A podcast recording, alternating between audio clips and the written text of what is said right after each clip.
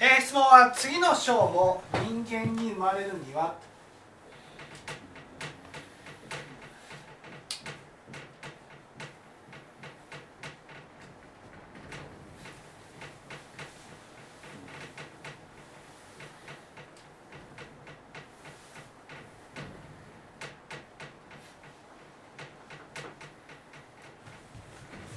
ね、これはですね、普通に死んで人間が死んだら魂が残っていたら次も人間に生まれると思います。それは責めないからってことですか？はい、それは私たちには人間という我を持っていて、人間は人間に執着するからです。だから人間に生まれてきた人はまた人間に生まれたいと思うから人間に生まれてくるんです。じゃあね、みんながみんな死んだら人間に生まれてくるかと言うと、そうじゃない。なぜかというと、それは死によって魂が崩壊していくからです、ね、つまりその世の中には死んで魂が残る人と死んで魂がなくなっていく人とに通りのパターンがあるってことなんです。ね。じゃあどういう違いなのか、ね、どういう違いなのかっていうと、私たちが生まれてくることをね、卵に例える。この卵の殻に当たるものが我なんです、ね、そして卵の黄身に当たるものが、これが魂です。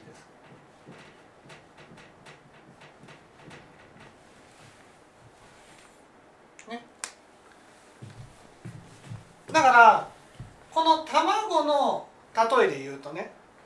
死ぬっていうことは卵の殻が割れるっていうことです。そのね、卵の殻が割れた時に魂が黄身だったら、魂は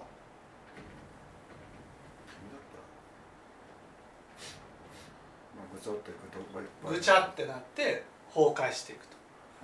じゃあ卵が成長して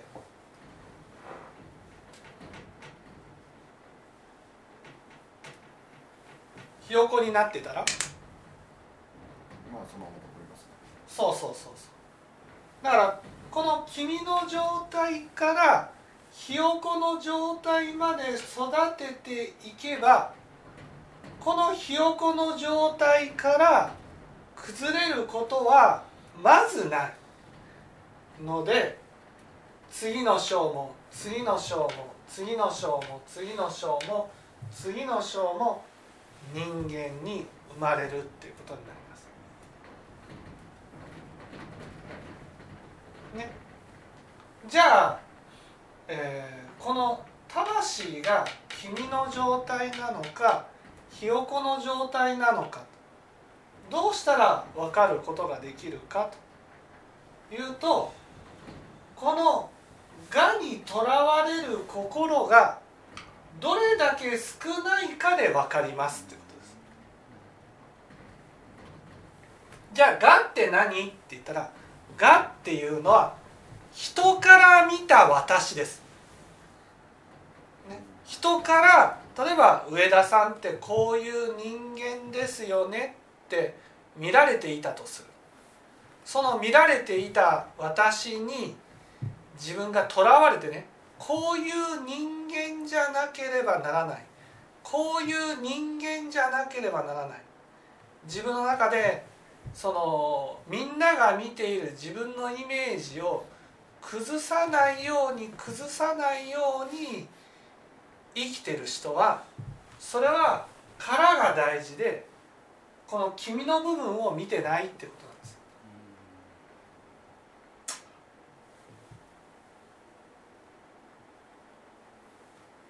だから死んでいく時にその我は崩れるので、中身の君が出てきた時に一緒になって崩れてしまう。例えばあのちょっと少しずれるかもしれませんけど、年をいってくると我がが崩れるというか、我が、まあ、強くなる人もいれば子供っぽくなる人もいると思うんですけど、はい、子供っぽくなる人は大丈夫ですか？子供っぽくなるっていうことは、この君の部分が成長していないってことです。うんうん、ここのこのいわゆるうーん年老いてね、子供っぽくなるっていうことは中身の部分が成長していないっていうことなので、その、その成長していない状態で耐えられるか耐えられないかっていう、それだけです。それがあまりにも弱かったら無常、無常によって一緒に崩れていくし、たとえ子供っぽく子供っぽい状態になったとしても、自分をしっかりと持ってるならば崩れない。自分をしっかり持ってるってどういう状態ですか？自分をしっかり持ってるっていうのは、自分の意志がはっきりとしてるってこと。だから本当はね、子供っぽくなるっていうこと自体、ね、我で子供っぽい自分を抑え込んでるっていうことなんですよ。それはその自分っていうものを、なんていうんですかね、抑圧してるってことなんです。その抑圧してる状態が、年老いて我の部分が薄くなってきて中身が出てきましたと。その中身が出てきた自分を、自分自身が例えば受け入れているかどうかってことです。例えば、例えばおばあちゃんってね、本当に子供っぽいねって言われた時にね、そうなんじゃ、わしは子供っぽいんだ、だから頭を下げていろいろやってもらわなくちゃいけないんだ。ああ、そこで否定する、否定する、そう、否定しないか、子供っぽくなったっていうことは、ある意味ね、自分は成長していないっていうことなんですよ。生まれてから今まで成長していなかった、ね、成長していなかった、何にも変わらなかったっていうことを自分で否定しているか否定していないか。子供っぽくなったってことはちね、年を置いてから子供っぽくなったわけじゃなくて、もともと子供っぽいままずっと生きてきたってことなんです。あ、そ、そうなんですけど、それが今我が崩れてきて、我が崩れてきて、だから結局この卵の君を壊すのは無常によって壊れるわけじゃないんです。壊すのはいつも自分なんです。自分の中でこういう自分を否定している自分がいたら、その刃が自分の魂に向けて、それで崩れていくわけです。分かりやすく言えばね、分かりやすく言えばこんな話があるんですよ、仏教にね。お釈迦様がある、ね、とその歩いていると、橋のたもとに一人の女性がいた、ね、どうやら自殺をしようとしているようだった、ね、自殺の準備をしているようだった。そこでお釈迦様は近づいていかれて、優しく訳を尋ねるとね、その娘は、いや私はある人とね、えー、ある人のことを好きになって子供ができましたけどね、捨てられましたと。世間の目は厳しく、えー、子供のことを思うとね、えー、とても育てることはできないと思ってね、死にたいと思いましたと。で、この時お釈迦様は不憫に思われながらも、一つの例えを持って教えていかれた。いいかい？あなたがやろうとしていることは、ちょうど毎日毎日重い荷車を引かなければならない牛がいたと、ね、その牛は思ったと。なぜ私は苦しまなければならないのか。そうか、この荷物があるから苦しまなければならないんだ。こういうふうに思った。そこで、えー、ある時牛は猛然と走ってこの荷物を大きな石にぶち当てて、ね、壊してしまった。あ、これで楽になるとこういうふうに思ったけどね、飼い主はこんな乱暴な牛にはね、もっと頑丈な車でなければまた壊されると、今度は鋼鉄製の車を用意した。その車を、ね、その車は前の車の荷車のじゅうばいひゃくばいの重さだった。その車を毎日引かねばならないならなくなった牛はですよ、以前のひゃくばいせんばい苦しんで、ああこんなに苦しいのならね、あんなふうに壊さなければよかったとこういうふうに思っても後の祭りだったと、ね、お前は苦しい苦しいのはこの肉体があるからだとこういうふうに思う。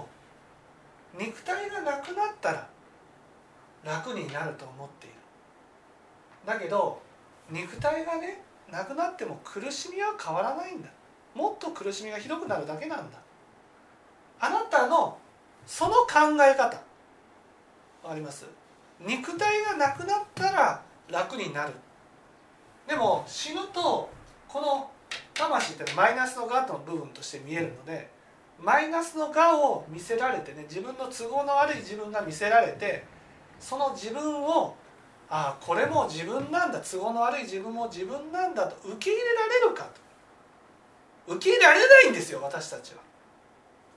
そうするとこの自分がなくなったら楽になると思っちゃうんです。それで壊すんですよ。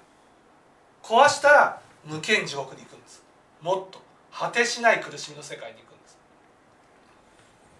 自分を壊すのはいつも自分なんです。我を我が崩れると、例えば子供っぽい自分が出る。その子供っぽい自分を自分はボケていて自覚していないとしたらね、それは都合の悪い自分を見た、見たくないという心の働きじゃないですか。そういう人は死んでいく時にそのね、都合の悪いものは見たくないっていうものが崩れてね、都合の悪い自分が見せられるわけです。その時にああこれが自分なのかって受け入れられるかってことなんです。受け入れられなかったら壊していくんです。我で生きてる人っていうのはね、都合の悪い自分が見えるたびごとにその都合の悪い自分を否定するんです。こんな自分はダメだ、こんな自分はダメだ。それが死んで我が崩れて都合の悪い自分だけになった時に受け入れられるかってことなんです。例えば年老いてね、子供っぽくなったと、おばあちゃん子供っぽくなったねってなった時、そうなんじゃ、つまり都合の悪い子供っぽくなるってことは見下されるってことじゃん。その見下されるような存在になったとしても、それが自分なんじゃってね、受け入れるね、たとえ成長していなくても受け入れることができているならば、それは自分で自分を壊すことがない、いわゆる自分を壊すことによって楽になろうという発想は、魂だけになってもこの鋼鉄製の車を壊せば楽になると思っちゃうんです。そうするともっと果てしない苦しみの世界に落ちていくわけです。だから自分を壊すのはいつも自分なんです。人じゃないんです。無常が来たからといってね、すんなり壊れるわけじゃないんですよ。魂がどんなに軟弱な魂であったとしても、自分が壊さなければ壊れないんです。だから発想として自分がね、この嫌なものがなくなったら楽になるという発想があるかないかが問題なんです。あの今 の, あの自分を否定しないということだと思うんですけど、はい、否定しないっていうのとあのひよこになるっていうのは同じことでしたっけ？これは否定しないっていうこととひよこになることは違うことです。ひよこになったら否定しても残るんです。苦しいけど。もうそれは相当さっきのあのなんていうのか見え、見えている状態ですよね。雲が、はい、見えている状態になってれば成長するってことなので。うん、そう。あのいやこれはこの魂を温かく温かくしていくことによって、温かく温かくっていうことは自分の中で我の部分の自分と素の自分がいるわけです。その自分が魂の方の自分で、その自分を温かくね肯定してもらえる。例えば分かりやすく言えばね、えー、自分があご飯を食べてると時にね、えー、隣で、えー、楽しそうにゲームをしていたと、ね、放送いやゲームなんてやるもんじゃないっていう理性を持ったとしても、いやその人が楽しそうにゲームをしているならばねゲームをさせてあげようと、その人が好きなようにやっていることを好きにやっていいんだよって肯定してあげる、それが温かい感情を向けていくっていうことなんです。その温かいその人がその人の素でねやりたいことをやっている時に、それを理性的にこれはいいとか悪いとかっていうふうに否定するんじゃなくてね、いやそういうふうにやりたいのならやっていいんだよって肯定していく、肯定していくことによって素の自分で生きていくことに自信が持てる状態になっていくとひよこになるんです。うんちょっと違いが分かんないんですけど、どちらも許すという話になると思うんですけど、自分自身を許す、これは自分自身を許すんじゃなくて人から許してもらうってことなんです。うん周りの人が、ね、自分の存在を許してあげる。それは今のひよこの話と同じような気がする。人のことを許せるから自分も許してもらっている。違う違う違う。その自分がひよこになるためには自分の周りの人が自分の存在を許していく必要があるんです。いわゆる君がひよこになるためには卵を温めてもらわなくちゃいけない。ああ、他の人から温める。そう、他の人からなんです。ね、他の人から温めてもらうことによって他の人から温めても温かいっていうことは何をしても許してくれる、何をしてもっていうのは犯罪とかそうじゃないですよ。自分の中で私たちは常識ってものがあるじゃないですか。こういうのが正しい、こういうのが間違ってる。でもそういうものにとらわれずにその人がそういうことをしたいのならいいよって言って肯定してあげるってことなんです。それが自分の中の常識と違っていたとしてもね、その人がそうしたいのならねやっていいよってね肯定してあげる、肯定してあげることによってその人は素の自分に自信が持てるようになるんです。そしてその素の自分で外に出てこの社会に出て生きていけるような状態になったことをひよこになるってこと。まだひよこになってない、この殻が割れてないっていうことは外に出るときは殻をかぶってってことなんです。家にいるときは素で、そこから外に出るときにもね批判がされたり非難されたりするけど、そういう非難されたり批判されたとしても素の自分で、素の自分って我じゃないからねこうじゃないといけないんじゃなくて本当に正直に自分に正直に生きていこうっていうふうになった状態がひよこになるってことなんです。それはやっぱりそのそばにいる親とかね家族とかがその人のことを全面的に肯定してあげることが大事なんです。その人がそう、そうやりたいっていうなら、ね、いいよ、別にそれが迷惑をかけてるわけじゃないんです。自分の常識と違うだけなんです。ね、それが結構ねダメっていう親が多いわけ。例えば子供がそのゴミ箱をこうやってねひっくり返したり遊んでいたとしたと、そしたらねそれは良くないよと。でも子供はやりたいわけですよ。まあ、仕方ないね、そうやりたいならまあ仕方ないよねっていうふうに許してあげて、で後から全部ゴミ、ゴミを戻したらいいわけです。そういうその人の素でやりたいと思っていることをどれだけ許してあげるか、その許してあげることによってこの君はひよこになっていく。だからこれは自分がどうかじゃないわけですよ。君がひよこになるっていうのは自分がどう種をまいていくかっていうことじゃなくて、自分人からね、自分の周りの人がいかに温かい心でその人の心を温めようと思って接していくかっていうことによって決まるってことなんです。それで自分の素で生きていけるようになった状態、それがひよこってことなんです。それが許してもらえないと、人から否定する前に自分で都合の悪い自分を自ら否定するようになるんです。だから人が常識だと思うことに従って生きていく我が出来上がって、それに合わない自分の感情をいつも否定するっていう業が出来上がるんです。そのまま死んでしまうと都合の悪い自分が出てきて、それを自ら否定しちゃうんです。その時に否定するだけだったら苦しむだけだけどね、こんなに苦しいのなら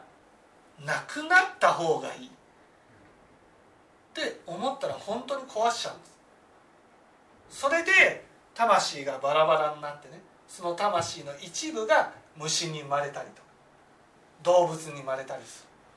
だからその魂が崩れることなく次の章に生まれてきたならば、次の章も人間に生まれるんです。でもそうやって自分を否定せずに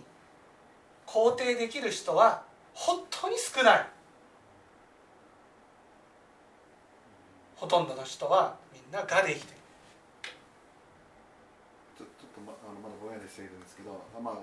あ、温かいものをもらってきた人は、まあ、記憶になっているかもしれませんけど、はい、そうでない人が ど, はどうしたらいいんですか？そうでない人は、まあ、仏法を聞いて、ね、仏法を聞いて、たとえ相手から否定されたとしても自分の中では自分を否定しないように生きていくことが必要ってことなんです。まあ、それはよく言うんですけど、はい、言うんですけど、自分も言ってるんですけど、自分を否定しちゃいけないよと言ってるんですけど、はい、そ, それでなそうなれるものなんですか？それはね、なかなかなれない。だから周りの人の協力がすごい大事なんです。あ周りからひよこを育てるように、そうそうそうそうそうそう、まあ、あのまあ何もできなくなってきたとしても否定しないで、はい、そのままでいいんだよと言ってあげれば、はいえー、でもそれでも自分で否定するから、まあ、それ否定してるしてると思うんですけど、はい、それでも、それでも否定しなくていいんだよって言って肯定してあげる。その周りの人の協力なくしてやっぱりね、自分の力だけで、つまり聴聞して自分の力だけでできることは難しい。だからまずは自分、その周りの人がやっぱりその自分の我と違っていてもそのままでいいんだよ、あなたがそうしたいならそれでいいんだよっていうことを、まあまあちょっとそれはできないこともあるんですけど、あの 病, 病院に連れてきたい時に寝てたい寝てたいっていう、いやそれはごまかしてるから、はい、それは違うんですよ。それは感情がやりたいことじゃないから、うん、現実をごまかしたくて嫌だ嫌だっていうのは、そこは説得して連れていけばいいわけです、はい、でも自分の中で自分が好きなようにやりたいっていうのがあるわけですよ、ね、私たちはどうしてもさ、えー、ゲームをしてる人に対してね、なんでゲームをしてるの、そんなずっとゲームなんてしなくてもとかね、そういうふうに見る常識があるわけ。でもその人がゲームをしたいなら ね, ねゲームをさせてあげるっていうことが大事だし、もちろんね、それが子供だったらね、その時間を決めてある程度ね止めていくことも必要だと思うけど、だけどその人が本当にやりたいというね気持ちを認めてあげる。なんでそんなね、自分の価値観だけで、ね、なんでそんなねゲームごときとかね、ゲームなんてとかね、そのゲームというのを低く見てそれを否定することはダメってことなんです。その人にとってはゲームやりたいことだし、そうなんだ、その人にとってそれが大事だっていうならね、それを肯定してあげるってことが大事なんです。認めてあげる、自分の常識に合わないだけなんです。た例えばですけど、あの糖尿だ糖尿なんだけど、むちゃくちゃ甘いもの食べまくってるんですけど、はい、えあのよくないよと、まあ、あの少しだったらいいけどっていう感じで、いやそれもその糖尿だけど甘いものが食べたいっていうのはその人の感情じゃないわけ、その人の煩悩なんです。その甘いものを食べたいっていうふうに感情感情っていうのはね、その甘いものを食べたいとかそういうのじゃなくて、もっと寂しいとかね、その人と一緒に過ごしたいとかそういうものが感情なんです、うん、だからたとえね、もうもちろんね、死んでもいいからね、甘いもの食べたいっていう感情を持ってるとしたら肯定してあげてください。死, 死んでもいいんだね、うん、死んでもいい体調が悪くなってもいい。それで自分で後悔したら、その時にね、やっぱり や, やめとけばよかったねで、そこで反省すればいいんだから、ね、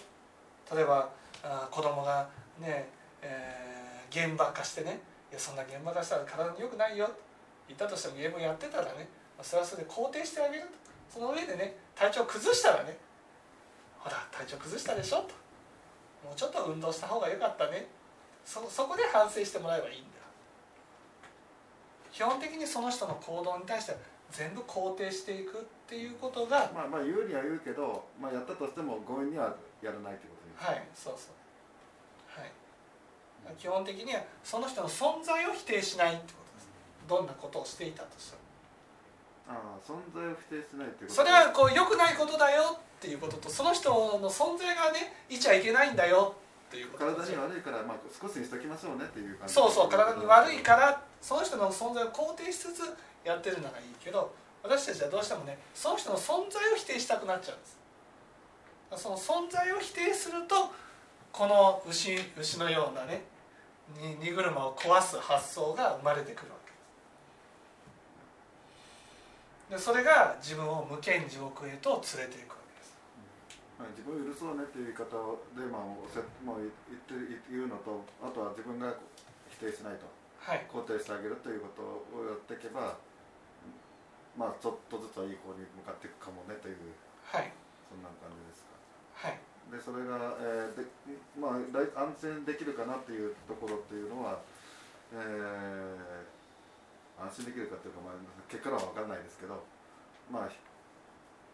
自分が自分を否定すまあ簡単にあの死にたいって言ってる状態は論外だと思いますけど、えー、そのままでも、まあ、安心してる状態ですかね。安心できてるんだったらいいかなという、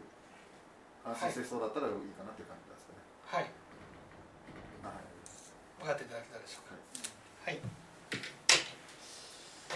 じゃあ今日は以上です。